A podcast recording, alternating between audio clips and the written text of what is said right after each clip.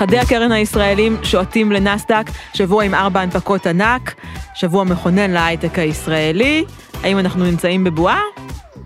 תכף נראה.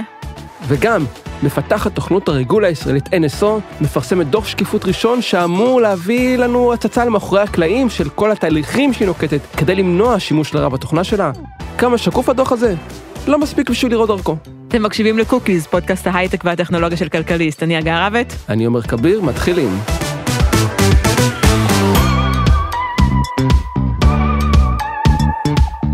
אחרי לא מעט ביקורת שספגה לאורך השנים, NSO הוציאה לאחרונה דוח שקיפות ראשון. עומר, אתה קראת את כל 30 ומשהו העמודים של הדוח.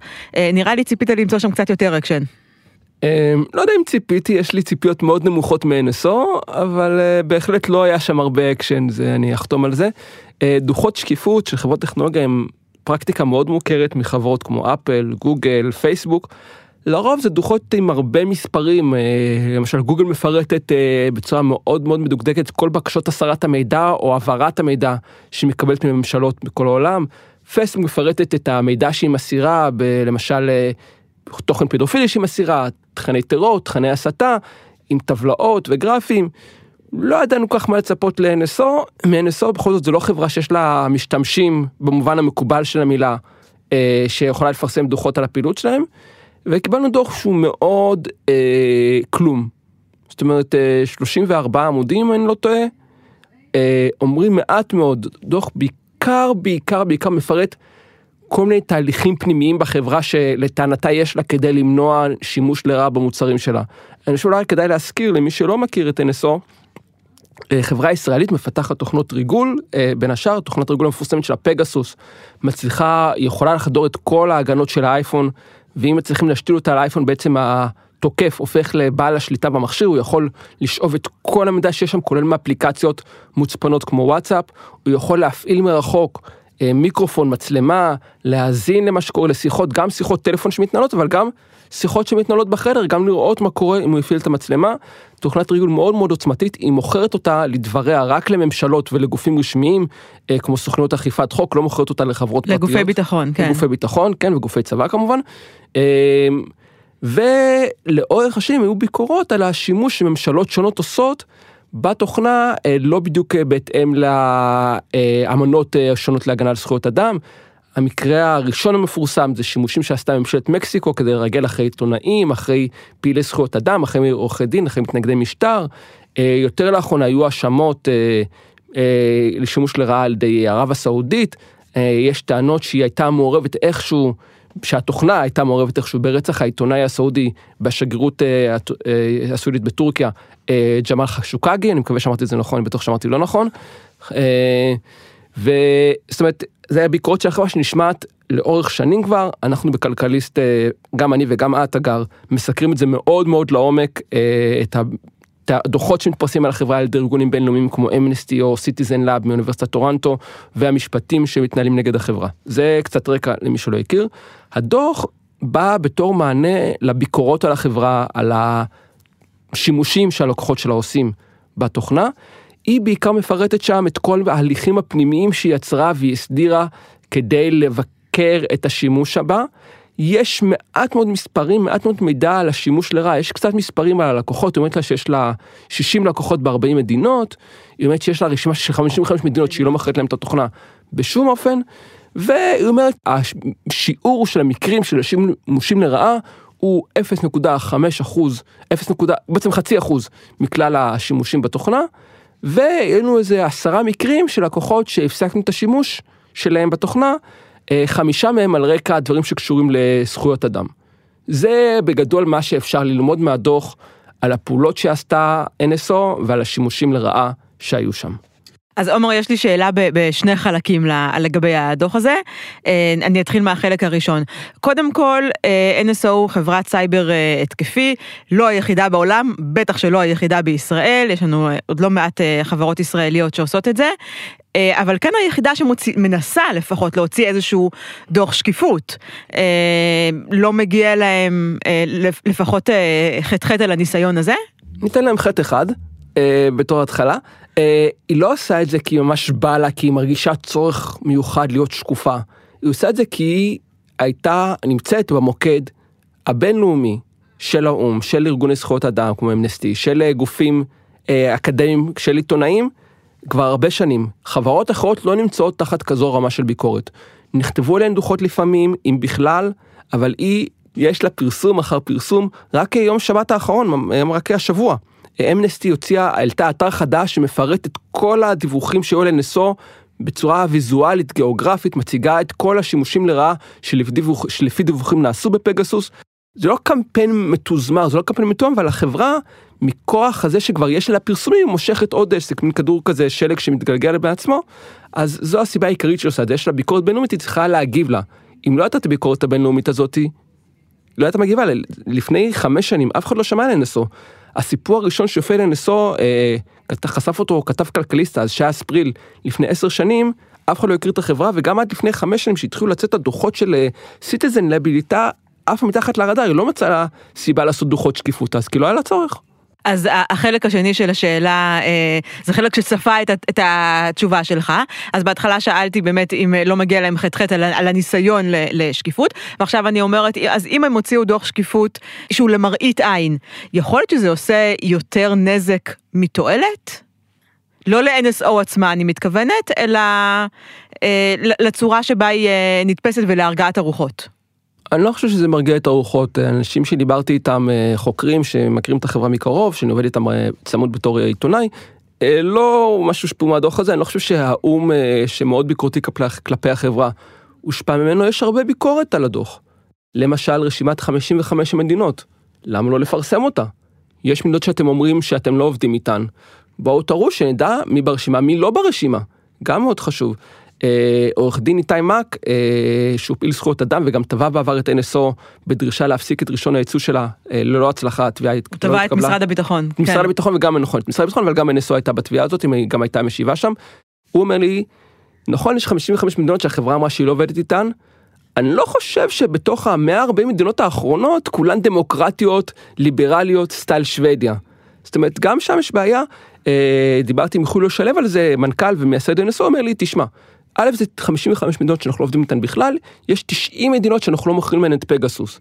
אבל אלה רק מדינות שבדקנו, זאת אומרת אנחנו לא בדקנו את כל המדינות, יש מדינות שבדקנו, החלטנו אנחנו לא עובדים איתנו, גם נתן כמה שמות אה, לצערי, אני לא יכול לחזור עליהן כרגע, אבל באמת כמה שהדוח הזה מדבר על שקיפות, על uh, גילוי, יש בו מעט מאוד שקיפות, החברה למשל זורקת מספרים, הפסדנו 300 מיליון דולר בעסקאות פוטנציאליות, כי לא רצינו לעבוד עם המדינות האלה. לפי מה חישבתם את השלוש מיליון האלה? כמה מדינות מדובר? זה הכנסה, זה 300 מיליון דולר בשנה, או לאורך כמה שנים? זה מספר שלא אומר כלום. אנחנו... אפשר לבוא עם הטיעון הזה להרבה חברות שמוציאות דוחות שקיפות, לא?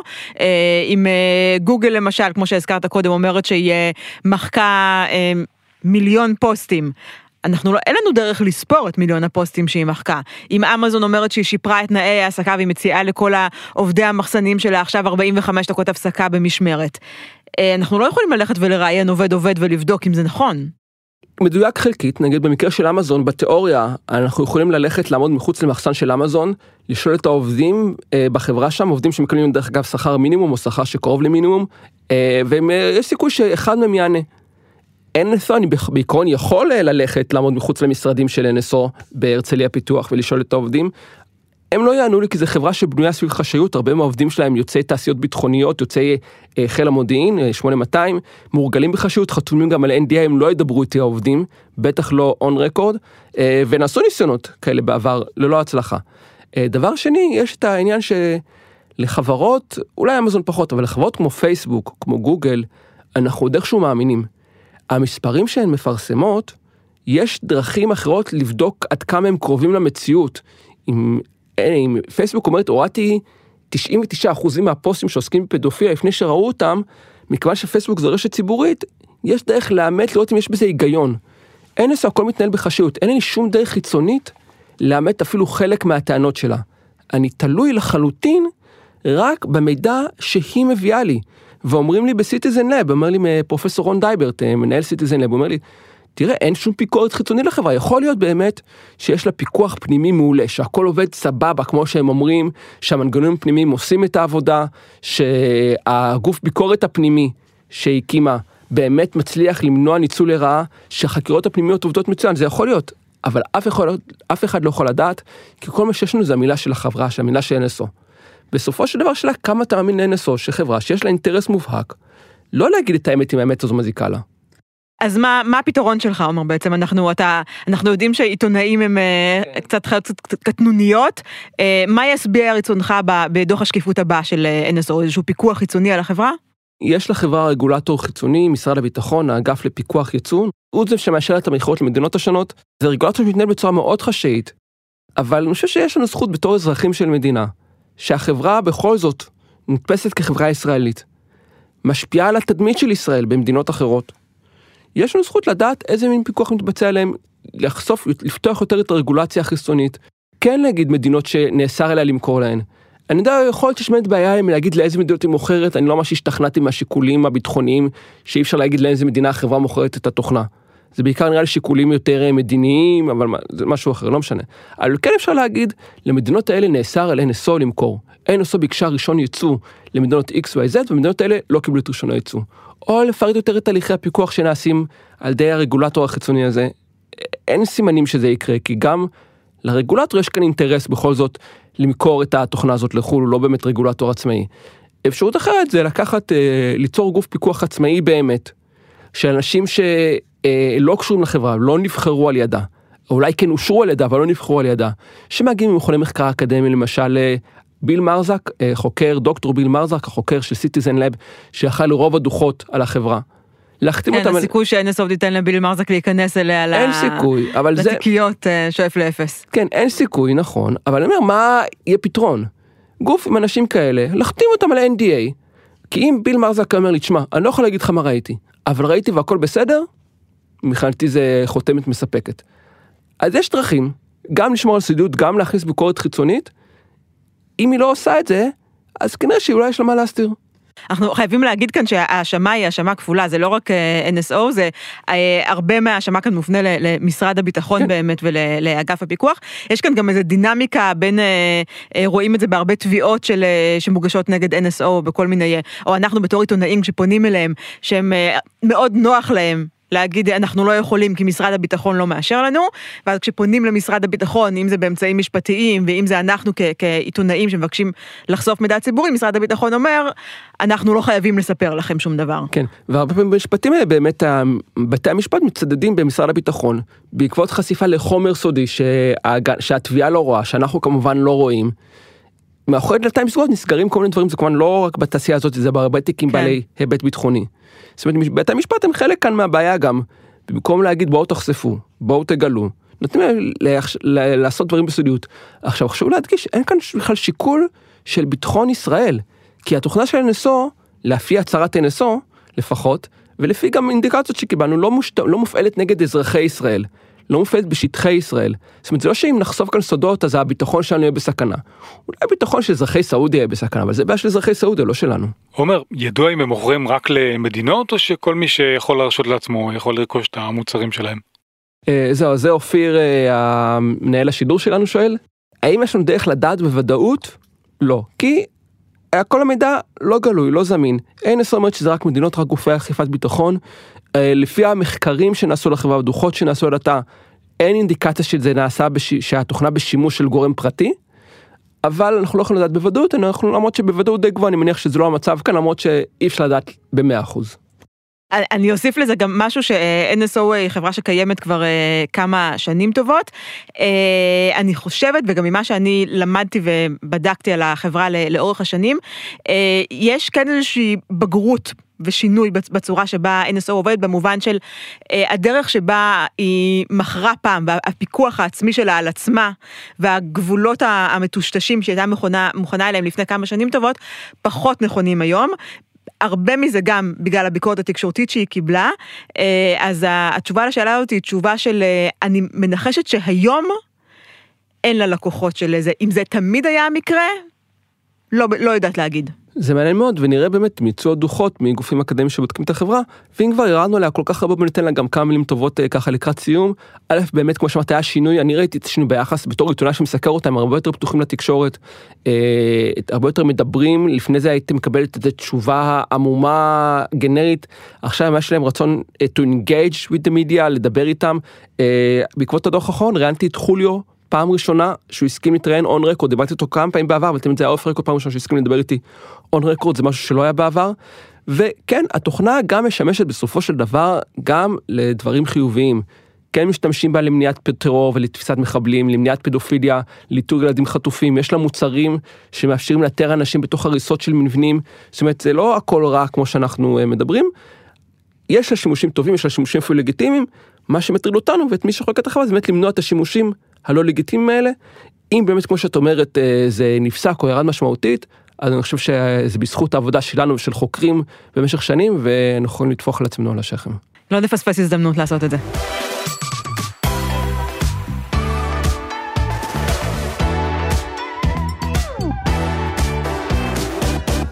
אה, אגר, לאייטם שלך יש לי כאן אה, אלמנט אודיטורי.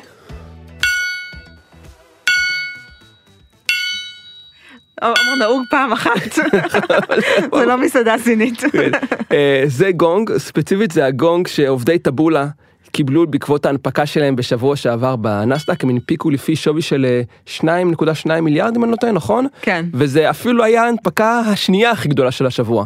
אז היו באמת אה, ארבע הנפקות אה, השבוע, חדי הקרן הישראלים אה, מסתערים על, על, על וול סטריט. אין ספק שזה שבוע היסטורי, שבוע מכונן לתעשיית ההייטק הישראלית. אנחנו רואים כאן קפיצת מדרגה משמעותית, זה לא שאף פעם לא היו חברות ישראליות שנסחרות בנסדק, יש לנו לא מעט, יש לנו את וויקס, יש לנו את צ'ק פוינט, יש את, היה את מובילאיי שנמכרה מתוך אה, נסדק, יש לא מעט חברות שנסחרות בחו"ל, אבל אה, השבוע ההיקף היה חסר תקדים, אנחנו לא רגילים לראות היקפים כאלה, יש לנו עוד כמה הנפקות גדולות בקנה, איטורו אמורה להיות הנפקה ענקית, אנחנו נראה בשבועות הקרובים אותה, אותה אנחנו נראה כנראה עוד כמה ספאקים. ארבע הנפקות שהיו השבוע אלה שמות. אה, יש לנו את איירון סורס, שעשתה עסקת מיזוג עם ספאק וגייסה 2.15 אה, מיליארד דולר אה, לפי שווי של 11 מיליארד דולר. את חברת הסייבר SentinelOne שגייסה 1.2 מיליארד דולר לפי שווי של 9 מיליארד דולר. יש את ההדפקה של פיוניר שגייסה מיליארד דולר לפי שווי של 3.3 מיליארד, ואת טבולה שגייסה חצי מיליארד דולר לפי שווי של 2.6 מיליארד דולר. אז כן, סכומים יפים. אנחנו חייבים להגיד גם שהיום וויקס וחברותיה נסחרות בשווים יפים, אבל כשהם הנפיקו זה היה לפי שווים קטנים הרבה יותר.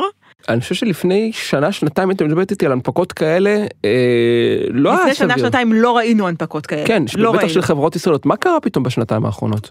קודם כל אה, החברות האלה באמת אה, לא מכרו לא, לא נמכרו, כלומר לא, לא נרכשו, סליחה, והמשיכו, אה, והמשיכו לגדול, מה שהביא את השווי שלהם לשווי אה, בשלב מסוים, אתה יודע, כשאתה, החברה שווה 300 מיליון דולר, אתה יכול אה, למצוא, לא יודעת מה, 50, 60 קונים פוטנציאליים. כשהחברה שווה 1.2 מיליארד דולר, 2.2 מיליארד דולר, כמות הקונים הפוטנציאליים קטנה יותר, ואז אין לך הרבה ברירה אלא כדי לייצר, בסופו של דבר אנחנו חייבים להבין שבעולם ההון סיכון, ברגע שחברה התבססה על הון סיכון, היא חייבת לייצר אקזיט.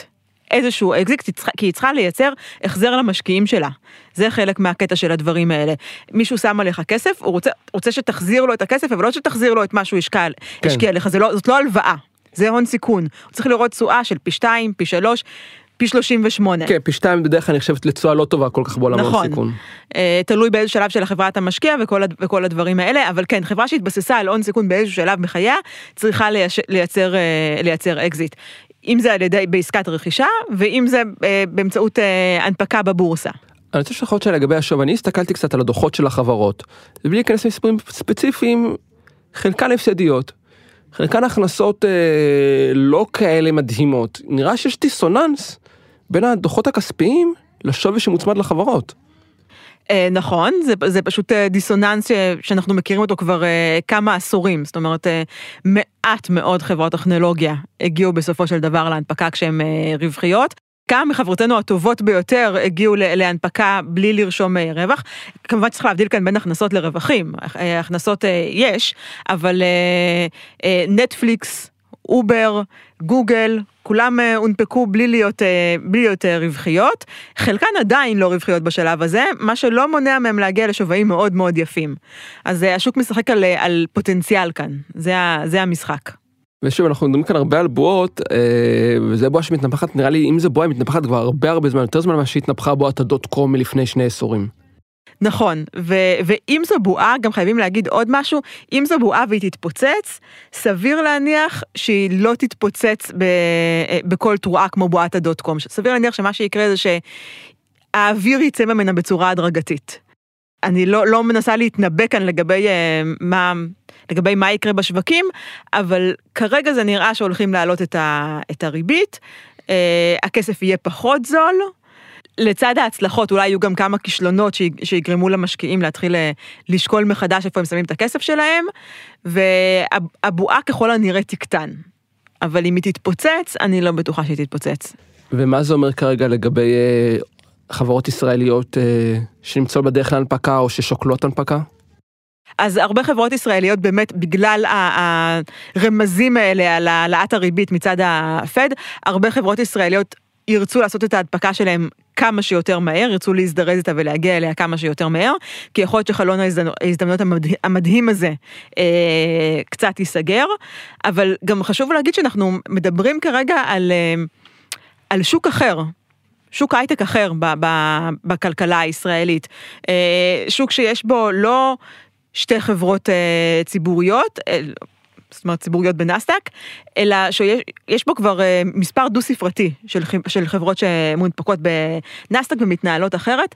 אחד הדברים המשמעותיים של חברה אחרי ההנפקה זה היכולת שלה למנף. אנחנו, למי שפחות יודע, הרבה מה, מהכלכלה, כשהסכומים נהיים מאוד מאוד גדולים, אז הרבה מהם אה, מתבססים בעצם על, אה, על הלוואות מבנקים. אנחנו ראינו את זה קצת ב, בכתבה של פרו-פבליקה על אה, זה שעשירי העולם לא משלמים אה, מס. הסיבה שעשירי העולם לא משלמים מס זה כי הם לא מושכים משכורות, הם חיים על הלוואות. לא הלוואות של 300 אה, אלף שקל, הלוואות של 300 מיליון שקל, אבל הם ממנפים את עצמם באמצעות ההחזקות שלהם במניות. ככה גם החברות, החברות האלה הולכות, יש להם הרבה יותר הון זמין, הן הרבה יותר ממונפות. בנקים ייתנו להם הרבה יותר הלוואות, הסכומים יהיו הרבה יותר גדולים. שוב, אנחנו נתחיל להיות, לראות ריביות, אז הדברים האלה יכול להיות קצת יותר מורכבים, אבל uh, זה אומר שהולכת להיות כאן זמינות להון שלא היה בעבר. אני מהמרת שחלק מהזמינות הזאת להון תתבטא גם ברכישה של חברות קטנות יותר. אנחנו כן נחזור לראות את האקזיטים של ה-M&A. אה, זה יהיה, אז יהיו לנו קצת יותר אה, רכישות ממה שהיו לנו בשנים האחרונות. כשאולי הפעם הבדל משמעותי שבין הרוכשות יהיו גם חברות ישראליות שלא רק יהיו נרכשות הם גם יהיו רוכשות זה משהו שלא ראינו הרבה ממנו בהייטק הישראלי. לגמרי. אז יהיו לנו חברות, יש להם, שוב אמרנו, יש להם הרבה כסף, הם יחפשו חברות לרכוש בסכומים לא ענקים, אנחנו מדברים על עשרות מיליוני דולרים, אולי 100-200 מיליון, אה, מיליון דולר. אנחנו ראינו את ג'ייפורג שרכשה את אה, וידו אה, שבוע שעבר, רפיד הודיע על רכישה של חברת סליקה אירופאית. אז אני חייבת לציין שספציפית באירופה יש כרגע הזדמנויות רכישה מצוינות, אה, לחברות האירופאיות הצעירות יותר קשה לגייס כסף, יש הרבה שנמכרות במחירי אה, מבצע, כמו שאומרים, אנחנו כנראה נראה הרבה יותר חברות ישראליות שיוצאות למסעות שופינג כאלה. באירופה כי האקוסיסטם שם של הון סיכון אה, פחות מפותח. אני לא יודעת אם להגיד פחות, פחות מפותח, אבל הוא פחות, הוא, הוא קיבל מכה קשה יותר מה, מהקורונה, הוא לא התאושש עדיין מהקורונה, ואסור לשכוח שהרכישות האלה גם אה, הולכות אה, לסגור פינה במרכאות של אה, רכישת עובדים. זאת אומרת, אנחנו מדבר, דיברנו כאן בפודקאסט, אנחנו מדברים הרבה בכל התקשורת על, ה, על הקושי במציאת עובדים לחברות הייטק, המשכורות מאוד עולות, זה תחום שמצריך המון המון אנרגיה ומשאבים מהחברות האלה. אז למה לגייס עובד עובד שאפשר פשוט במכה אחת לקנות איזה 100-200 עובדים? נכון, אז שוב, זה לא שזה זול, אתם לא, כן. לא מקבלים את העובדים בחינם, לא כל העובדים גם כנראה יישארו בחברה, אבל uh, זה בהחלט איזשהו פתרון שמקדם את האופציה של רכישה.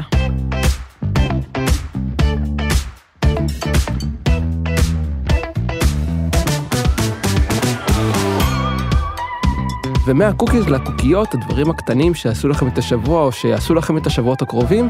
אה, אגר, נתחיל איתך. כן, אז אה, אני רוצה להמליץ השבוע ל, על יוטובר, על ערוץ יוטיוב שנקרא Pop Culture Detective.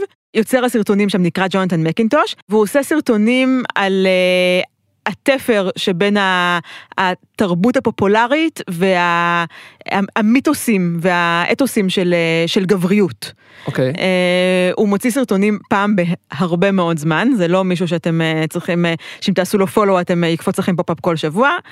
פעם ברבעון, יחד עם הדוחות השנתיים של החברות, הוא מוציא גם איזה אה, סרטון. אה, רובם מרתקים ו- ומושקעים, יש לו למשל אה, סרטון מאוד מאוד מעניין על אה, איך התרבות הפופולרית שלנו מציגה אה, הטרדות מיניות כלפי גברים. סרטונים יחסית ארוכים, 20, 20 דקות, חצי שעה כאלה, בעצם עושים איזשהו פינג פונג בין בהתחלה להראות איך התרבות מציגה דברים כמו באמת הטרדות מיניות שמכוונות כלפי גברים, ואז לקחת את המראה הזאתי ולסובב אותה חזרה ולהגיד רגע ואיך זה משפיע עלינו, על החברה, באיך אנחנו מתייחסים להטרדות מיניות כלפי גברים, מראה, מראה גם איזה שינוי היסטורי בהרבה מהנושאים. קיצור, Pop Culture Detective, ערוץ יוטיוב מעולה. אה, עומר, מה הקוקייה שלך השבוע? הקוקייה שלי בעקבות ההצלחה שלך עם הקונספט של שבוע הספר, אני רוצה ללכת על הקונספט של ימי שישי. עכשיו את עושה לי מבט מבולבל ואת עושה את זה כי את אה, לא אין לך ילדים. אני חושב שכל הורה ישר מבין מה אני מדבר בטח הורה לילדים קטנים. אה, ימי שישי אה, יש גנים יש בתי ספר ולך אין עבודה. אז בטח על איזה 4-5 שעות שאתה יכול פשוט לשבת על הספה באמצע היום ולא לעשות שום דבר בלי שמציקים לך שדורשים שתשחק איתם טאקי או שתשחק איתם בנינטנדו, או שתקרא להם סיפור, או שתחליף להם חיתול, או whatever. אה, וזה באמת השעות הכי טובות בשבוע של כל הורה לדעתי. אה, למרבה הצער אה, זה בדיוק נגמר בשבוע שעבר, התחלנו כבר את החופש הגדול הזה, חודשיים אין. אני רוצה להמליץ על הקונספט הזה, כי מדברים על זה שאולי יבטלו את ימי שישי במערכת החינוך. הורים נואשים זועקים אל תעשו את זה תשאירו לנו את הימי שישי זה הדרך היחידה שאנחנו יכולים להיות בני אדם וגם ככה בשנה החולפת לא היה לנו יותר מדי ימי שישי, אז אה, תשאירו לנו אותם אה, עם בו ספטמבר. יותר ויותר אני מבינה שאנשים עושים לילדים בשביל להאריך את הזמן שלהם שבלי הילדים. כן, זהו, אני אגיד לך מה. קשה להעריך את כל הטוב הזה כשאתה... זה נכון, זה נכון. אה, אבל אנחנו נמצאים איתם כל כך הרבה שלפעמים רק צריך לאיזה הפסקה אחרת אנחנו נתחיל להביא להם סטירות על ימין ועל שמאל. אה, בסדר, אפשר לעשות קאמבק אה, לאלימות המשפחה. הקוקייה של שבוע הבא. נחיה ונראה, כן. אלה היו ה cookies והקוקיות שלנו להשבוע, אני הגר רבט. אני עומר כביר. תודה רבה לרועי ברגמן מכלכליסט ולאופיר גל מסוף הסאונד. ואם אהבתם את הפרק, חפשו אותנו ב Apple Podcasts, ב Spotify, איפה שאתם שומעים את הפודקאסטים שלכם, וירשמו אלינו, להתראות בשבוע הבא.